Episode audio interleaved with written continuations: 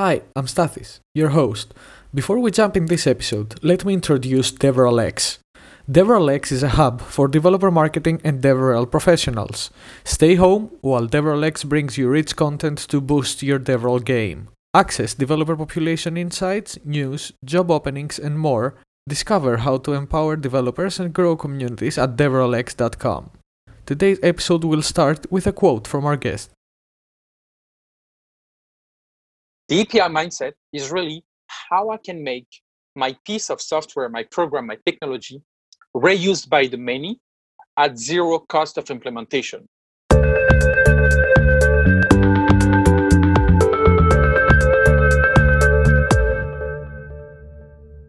Hi, welcome to a new episode of Under the Hood of Developer Marketing, our SlashData podcast devoted to developer marketing and relations. I'm Stathis, your host. Our guest today is a very, very, very busy man with a lot of passion for what he does. No other than Mehdi Medjaoui, who is an author, European Commission expert, and founder of API Days, OAuth.io, GDPR Dev, and yes, more. Mehdi, welcome to the show. Hi, well, thank you for having me. I'm really glad to be participating to your show and talking about uh, APIs in developer marketing. And we're very happy to have you here. Uh, I hope I did not forget something during your intro, but uh, let's better hear it from you. Will you please introduce yourself to our listeners?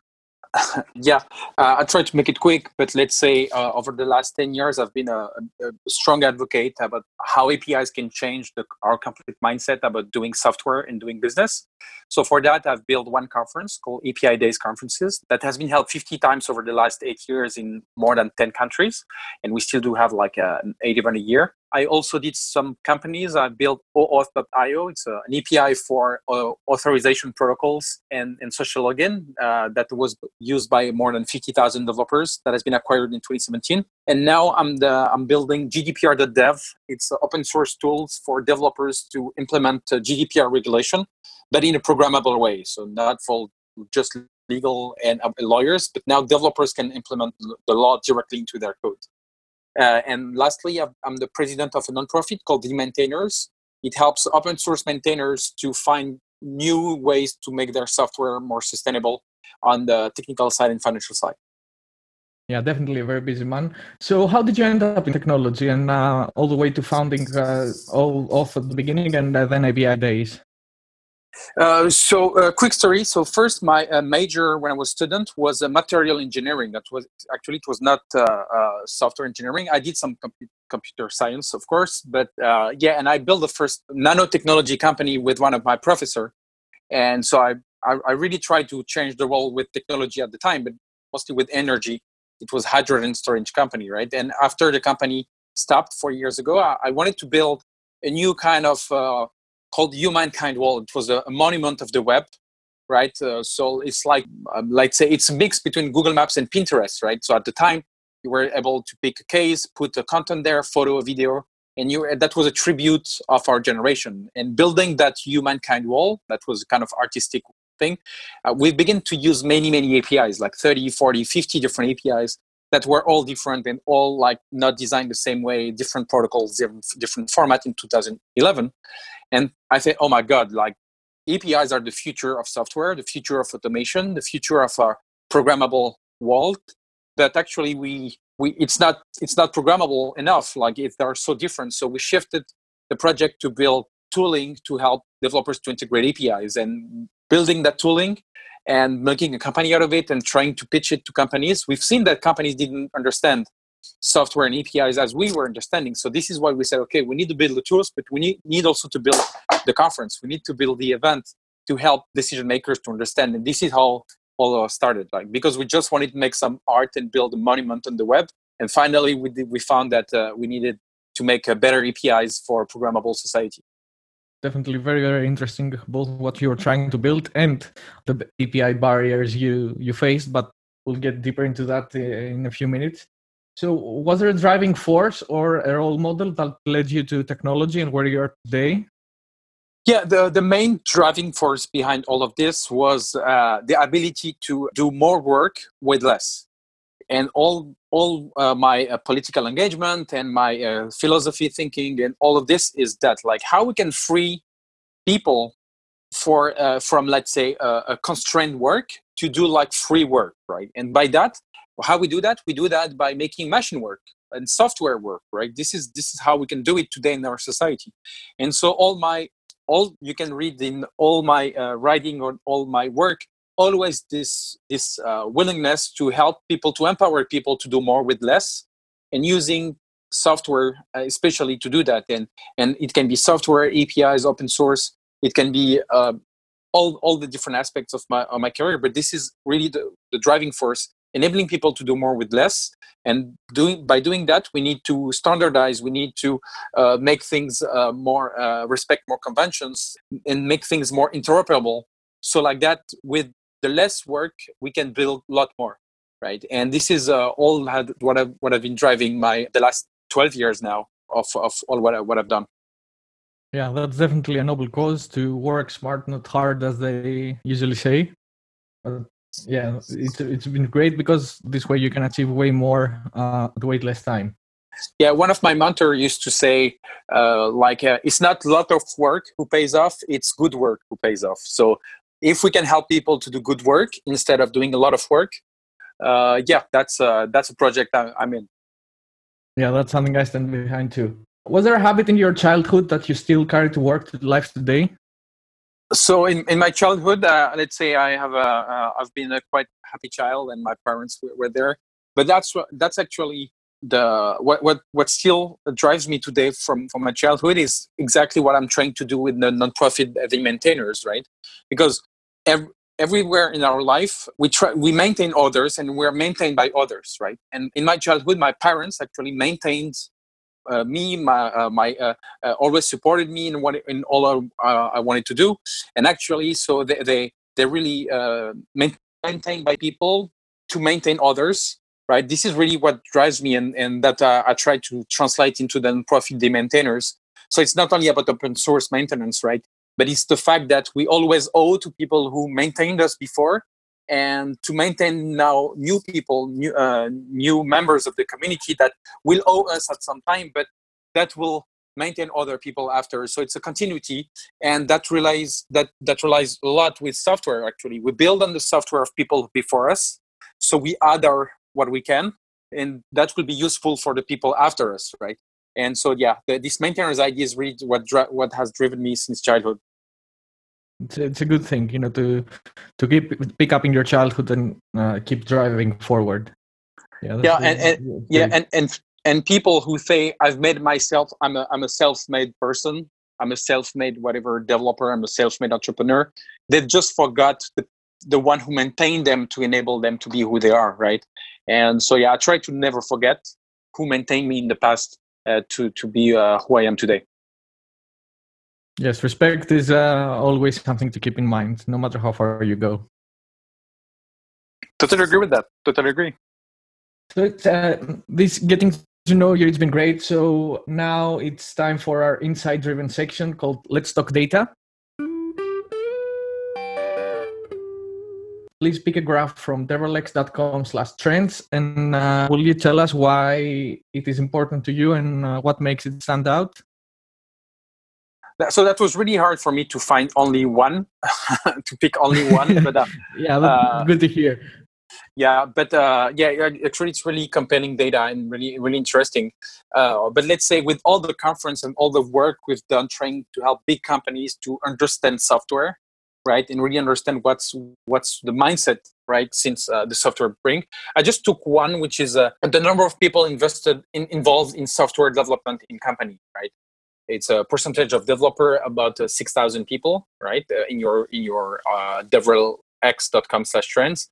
And it shows uh, it shows like how many people inside a company are um, let's say uh, involved directly in software development and we can see that in average uh, depending of company who are who are using uh, let's say devops practice or not but it's between 10 and 14 percent of uh, people involved in software for company that more than 500 people, right? And yes, and it's between 8 and 13 for between 100 and 500, right? And it goes down to uh, let's say uh, between 19 and 23 percent for company between 11 and 50 people, and up to between around 50 percent of people of company for 10 or less people, right? And it reminds me something extremely important when Mar- Marc Andreessen, you know, the famous uh, entrepreneur and investor in the Silicon Valley, say 2011, software is eating the world, right? When he says that actually companies who understand software so deeply uh, will win because now software is not just technology; it's it's a full mindset. And if you build software in a way that is that the consumer will love, actually he will prefer an application that is well built, well designed, that makes things easy, but maybe that doesn't have all the features that another big brand uh, offers, but that where the experience and the technology is not used in, in the right way. So, so uh, yeah, Marc Andreessen said, for example, this is why startup can uh, disrupt banks in, in banking because they will be so good at software that actually they will have more users, they will learn more, they will have more data, they will iterate faster, and at some point they will be better at banking than banks that are doing it 100 years ago because banks will just rely on old models where new startups, software powered startups, will rely on data. And so, like, uh, this is what also uh, Chris Anderson said in, in uh, 2008 in an article like, this is the end of theory. This is the end of theory. This is the end of theoretical models without data. Now, people who have data can sometimes be uh, more right and have better uh, decision making than people who are who have the good models. So this is why it's important to have the data. And these software companies actually, because they have more users and because they're completely data driven and data informed, they accumulate a lot more data to make better decisions, even if they don't know the true job and what's behind this. This is why companies like Stripe or Twilio, Stripe has revol- revolutioned the payment uh, world. Twilio has, has revolutioned the telecommunication world. They were not payment and banking people, the founder of Stripe and the founder of Twilio was not a telecommunication person, but they were software people. And this is why this graph, I really love it because it shows that these small companies are a lot more software driven because almost half of their team is directly involved in software where companies that more than 500 people are just like between 10 and 14 in uh, let's say involved with uh, people directly working in software development and for the people who have read the Phoenix Project, so the Phoenix Project is the story of, uh, yeah, like, let's say how a DevOps culture comes into a company, right? It, it's a great, great book. It's a fiction book, uh, but talking about DevOps. And actually, uh, I'm trying to not spoil anything, but at some point, they say that in a company, you don't have a, a mathematic department. You don't have a learning to read department, right? Because doing simple math and reading, ability to read, is has been learned at school, right? But it's not a department, it's not a specific part of the company. Every employee at some point owns reading and owns simple math skills, right? And so they, they claim that uh, it should be in the future, it should be the same for software culture, at least not software development, but at least software culture, understanding how software works, how uh, what are the interactions, what is software delivery, just understanding the culture of software development. And so now it's owned by an IT department. So it's people dedicated to that. But it should it should not be. It should be the software culture because of the world we are in should be spread across the company. Everybody should be trained and everybody should completely own the software culture, knowing that the product cannot be uh, uh, launched in, in one days or two days, knowing that uh, the mythical man month, uh, adding some some people to a late project make it later, right? Because sometimes, so many times in companies, they don't understand why things are not shipped or why things are shipped that way because they don't understand the software culture behind this.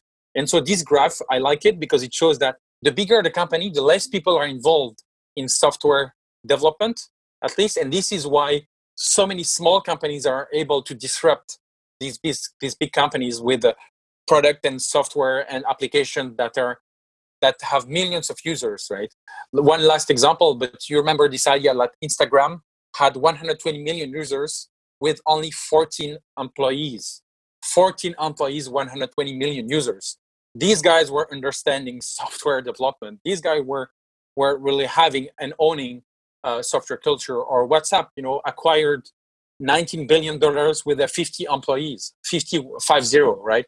You know, and and so these companies really were understanding the power of software and they were small. So these big companies right now these more than 500 people in your graph but i would imagine what would be more than 5000 you know as long as they don't have a bigger percentage of their people involved in software development they will be always open to be like disrupted by small commando teams of uh, let's say uh, uh, uh with a high percentage of uh, people involved in software development that will iterate faster and that will little by little eat their rent by building product that people love instead of uh, building product that really do the job. It's better to be used by people than doing the exact job of the industry what the industry will try to deliver.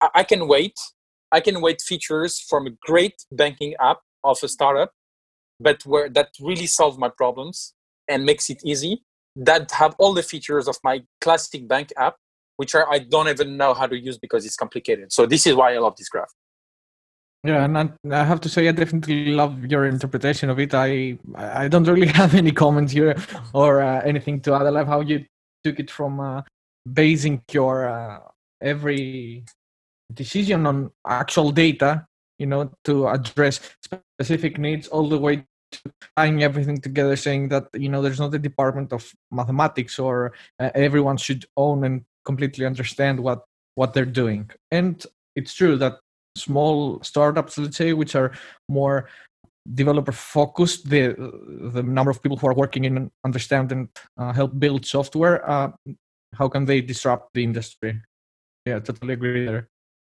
i have to say before we we continue that uh, all this data we're talking about the tre- trends page uh, are based on our developer economic survey which surveys more than 30000 developers annually in 165 countries or more.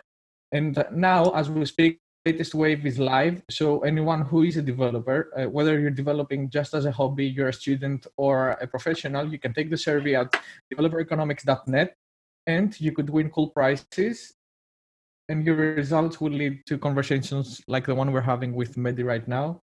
Uh, help developers understand the world and the world understand developers. So thank you very much for this interpretation, uh, Mehdi. It was uh, really insightful, which only leads us to to want to know more. I think definitely me, and I'm sure the listeners too. So, will you tell us what is the API mindset? So, uh, yeah, to to to really understand the API mindset, you need to understand where does the word and the, the acronym API comes from, right? And uh, um, so so yeah, so let's say in in I, I could try to make it quick, but in the 50s, you know, there were the first computer coming out right? And every time uh, you know you had to uh, write programs and software uh, like a routine routines for computers, you have to do it on specific you know punch card, right? And and you actually load this punch card into into the computer to be able to read these programs, right? When there is one computer, it's fine. But when you begin to have one, 10, 100 computers worldwide, and you want to share and you want to reuse software made by others, you will need now to have software programs at the time routines or subroutines that they were calling it cards right? so this is where it comes from. So you begin to want to reuse this software across many com- different computers. But the problem they've been designed for one type of computer right? One type of a specific uh, hardware computer. So one in 1968 they, they begin to think about this idea of what if we can reuse the same interface for for making, uh, let's say, application uh, run the same programs, right? So this is the first time actually where the world is, is really coined like that, like that. Even in uh, in the 50s, 60s, uh, von Neumann and others already thought about this idea, but they were never being able to implement because actually there were no use case directly. There were not enough computers, but they said at some point it will happen. And in the 1968, they say that now now it's the time because with the rapidity of development of new hardwares and new computers, right? Now it becomes an obligation to have software interfaces like application interfaces that needs that helps the software to be reused on different computers, right? So that's where really it really comes from. It comes from the the inability to always replicate software to be able to deliver on different clients, right, or different computer or different client. And you can check uh, now, and even in the last 10 years, the API mindset is really how I can make my piece of software, my program, my technology reused by the many at zero cost of implementation or, or, diminishing the cost of implementation. And it has many, many implications. It has implication internally, because internally, if I make my software open and reusable by others, which is really, really well documented, people will be able to discover the software, right? Uh, if the APIs ex- really explain what's the capability they expose, they will be able to discover and cross-pollinate inside an organization. Uh, you know about capabilities to to stop rebuilding the same capabilities, right? In the same way that in the 60s they were rebuilding computers. But now I have different departments. Every department can use the API of others to reuse software. So even it has some IT cost, diminishes the IT cost because now I stop replicate software, I reuse software via these different APIs, right? So also because APIs are open by design, they're, they, they are secure, but they are self-service. They are self-service. It's like a menu of a restaurant. You, you, you, read and you order what you want, but now with, with software. It also makes teams autonomous. You don't have to ask for specific authorization for an export of a database to be sent you by email or by FTP or whatever. You know, now humans are a lot more autonomous when they want to interact with others. So that enables also this autonomous ability to pull data from a system to another. So uh, discoverability, zero cost or almost of integration, reusability, and the autonomous integration are really the internal key internal benefits of an API mindset. But externally too is the same idea. Is the same idea. If I have a piece of software and I want to deliver it and sell it to uh, thousands or millions of companies uh, outside, I need to really integrate that my APIs needs to be well designed, well secured, but also available for other companies to implement directly my uh, my technology, right? And this is what companies like Stripe or Twilio or Adyen or PayPal or Braintree or so many many uh, Algolia for search have done they have done like they say okay instead of reusing software inside your company you may not have you can use software from another company directly via its api and you integrate it the same way. It's discoverable it's uh, autonomously uh, integrable it's uh, uh, highly documented to make it at zero cost of integration. And so like that you can now export your capabilities to others directly via, via apis that makes this uh, programmable economy. So this API mindset is understanding that the cost, when the cost of integration goes to zero, you achieve your maximum capacity of reach internally or externally.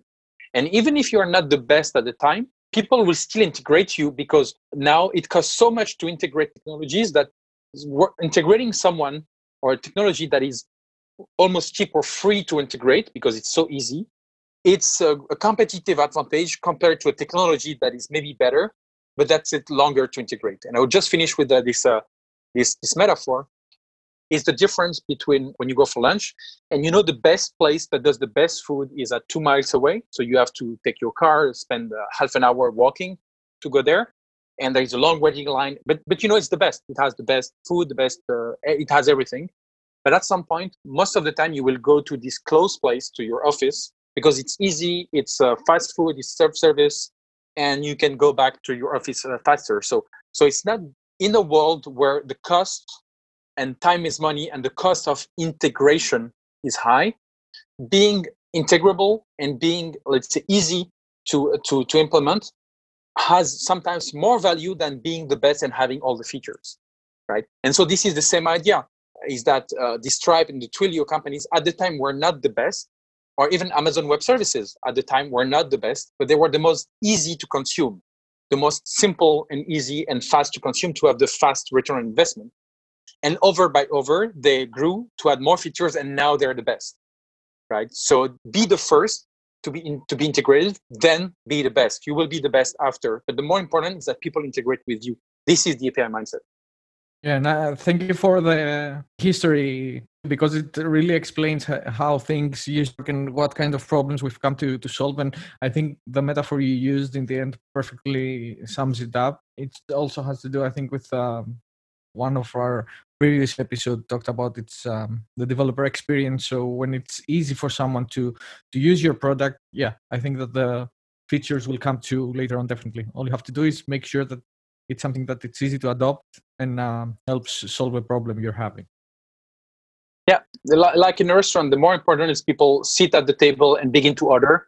Now, you know, they're they're with you, and then they're they're with you. So the more important is to be sure you onboard people, right, and to be sure they're they they know uh, and they are they're at the right time in the right place to be able to learn about you and, and wait for the features, right? So yeah, onboarding is is extremely key, and you can do that by lowering the cost of in, of integrating your API, right? But uh, uh, some some psychologists often compare it with you know when you have st- automatic stairs, automatic elevators, right, or stairs, right? At some point, if you uh, uh you your your body your mind check the quantity of energy you will need to go with the classic stairs or automatic stairs, and at some point, depending on how far they are, you will choose one versus the other, right? because we're lazy and we love automatic stairs be, be compared to uh, uh, classic stairs. But if the automatic stairs is really far away, and uh, and you begin to think that the energy cost to go to the automatic stairs then to to use uh, to use it is a lot higher than just doing the stairs that are in front of you. You will use the stairs that are in front of you. So be be the uh, be as close as possible to the customer to show that it will cost the lowest energy possible to integrate with you. Yeah, that's definitely true, and I have to say I love your analogies because they make everything so clear. It's uh, yeah, it's good to have them. So, what do you say are the benefits for those who adopt this mindset?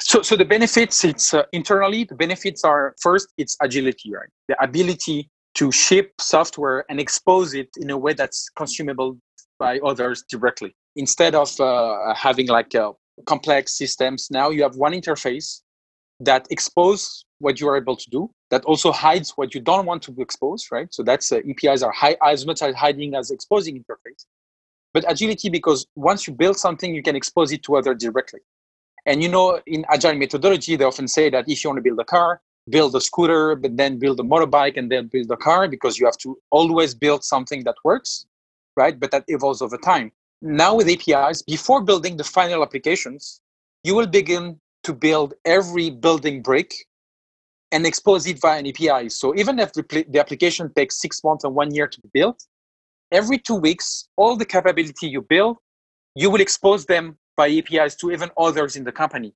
So you make the return investment of software faster and across the whole company. So agility really in one of, of the first step.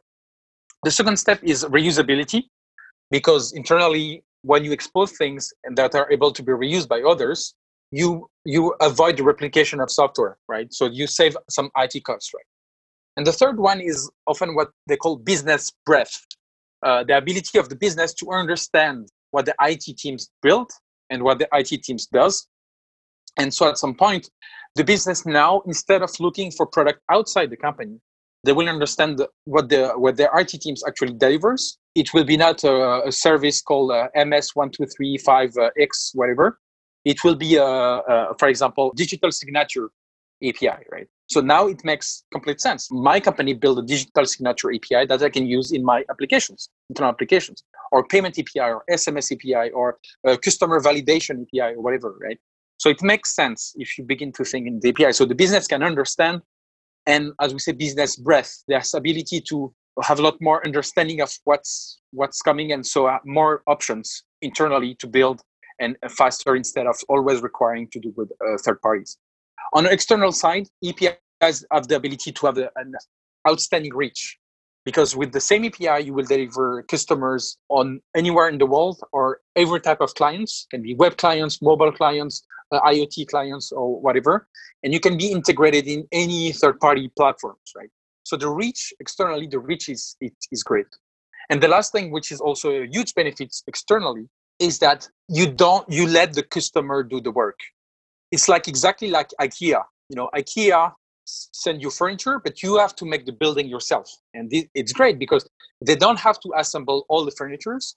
They don't take the risk of transport. They don't take the risk of assembling furniture that may yet that you may not like. They just sell you by piece, then you assemble yourself. This is what makes the IKEA business model great. With APIs, it's exactly the same.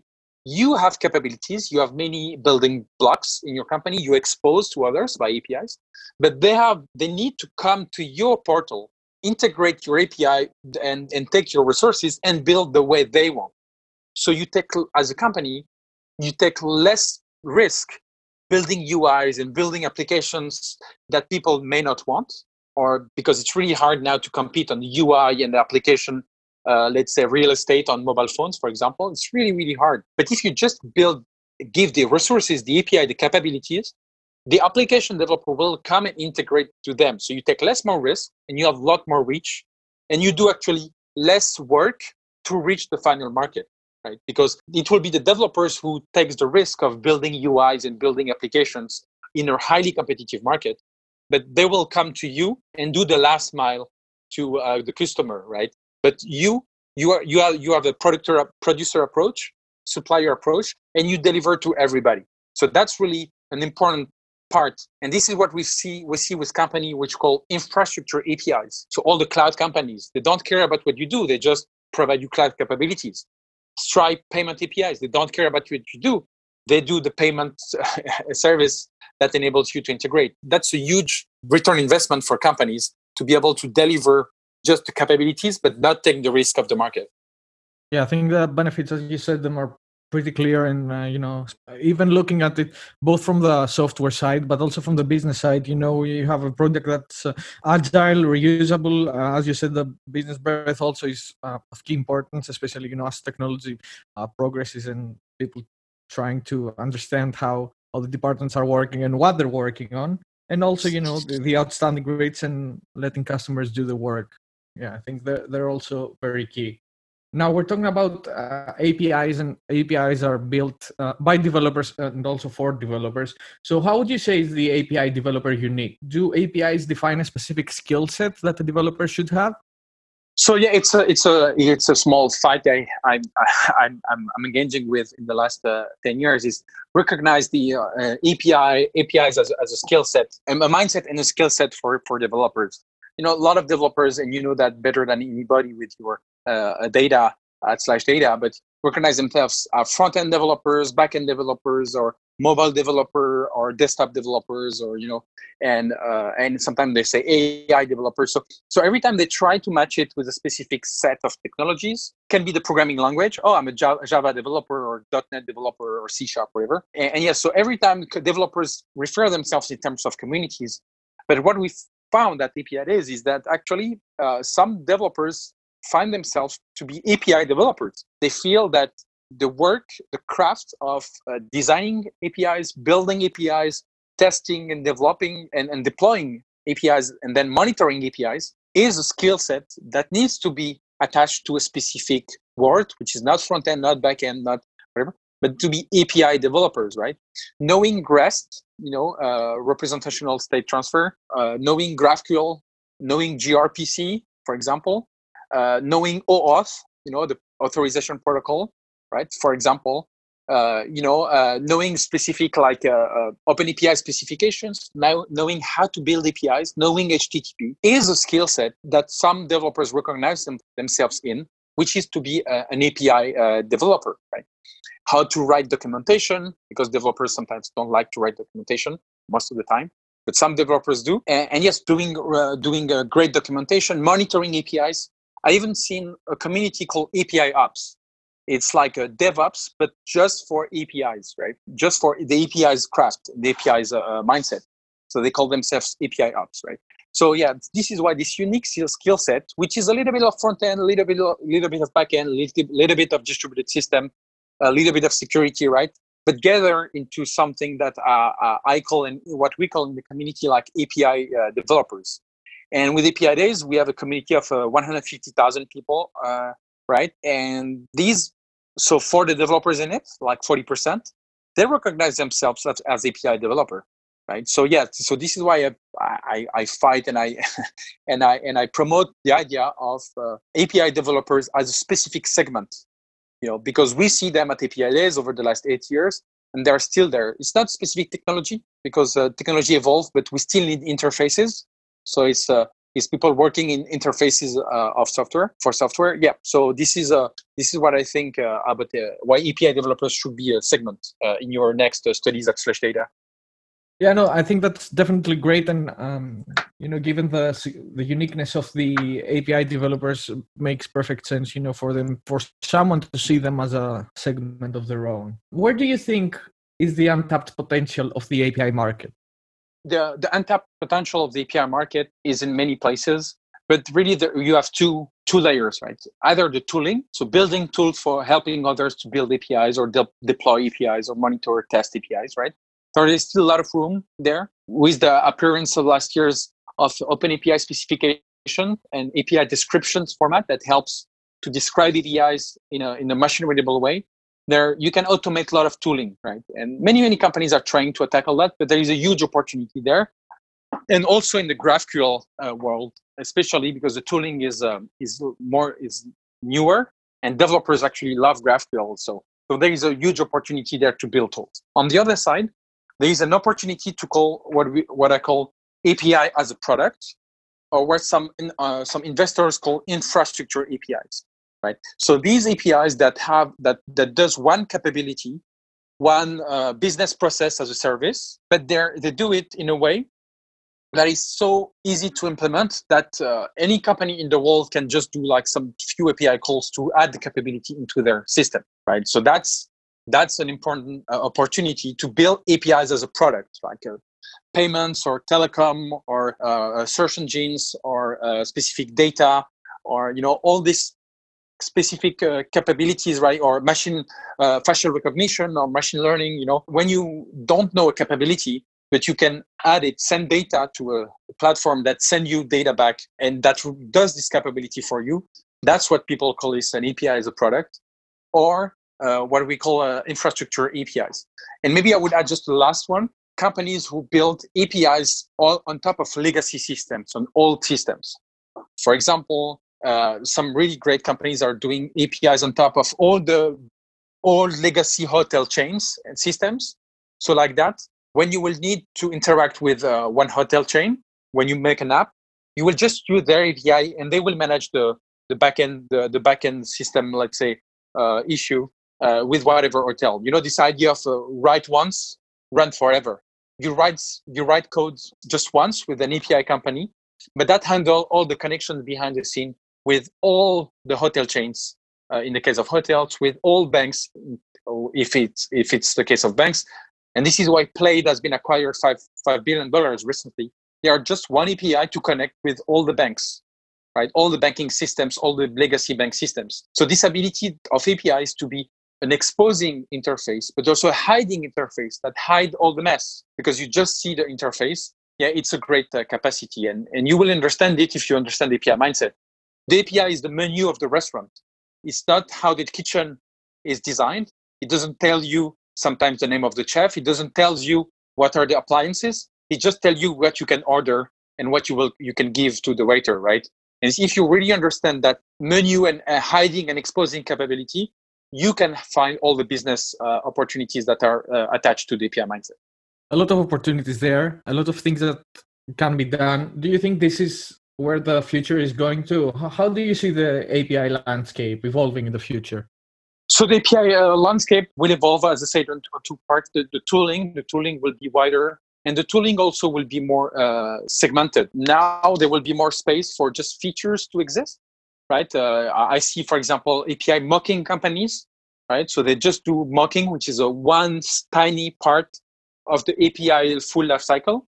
But now there are more and more companies and, and enough uh, developers who are into this API industry that yeah now you can have a 100000 users just doing one mockup api company right or one testing api company or or other or other stuff like that. I, I even see some companies backed by Y Combinator who are just one API uh, governance uh, tooling just to know if you respect the company guidelines. So just check if the APIs that are built respect the company guidelines, right? Which is extremely tiny. So first, the API landscape will see more and more uh, fragmentation into the tooling, right? So tools will do less, but they will be a lot more specialized, right? And on the infrastructure and API as a product side, actually the landscape will completely explode, right? The landscape will completely explode because of more and more companies will be will try to develop some business process as a service to be integrated with more and more other companies, right, into this uh, high fragmentation. Exactly like the car industry has uh, has been, or any kind of uh, industry in the industrial revolution. We've been to a lot more fragmented supply chains, right? That work together. Everybody is highly specialized and do one thing, and so we are doing it the same way, but not in a supply chain, but let's say in digital supply chain, where companies actually this is what I call the the axiom of the API economy. So more and more companies will expose their capabilities directly via APIs right? As we were saying, I have capabilities, I expose them to others, internally or externally, to reach my maximum market capacity. But on the other side, more and more companies will begin to integrate other companies' capabilities via their APIs. So I call it the B2B sharing economy. It's uh, an API economy. It means that I will expose what I do the best to others, but I will integrate via, via APIs, but I will integrate what others do the best via their APIs.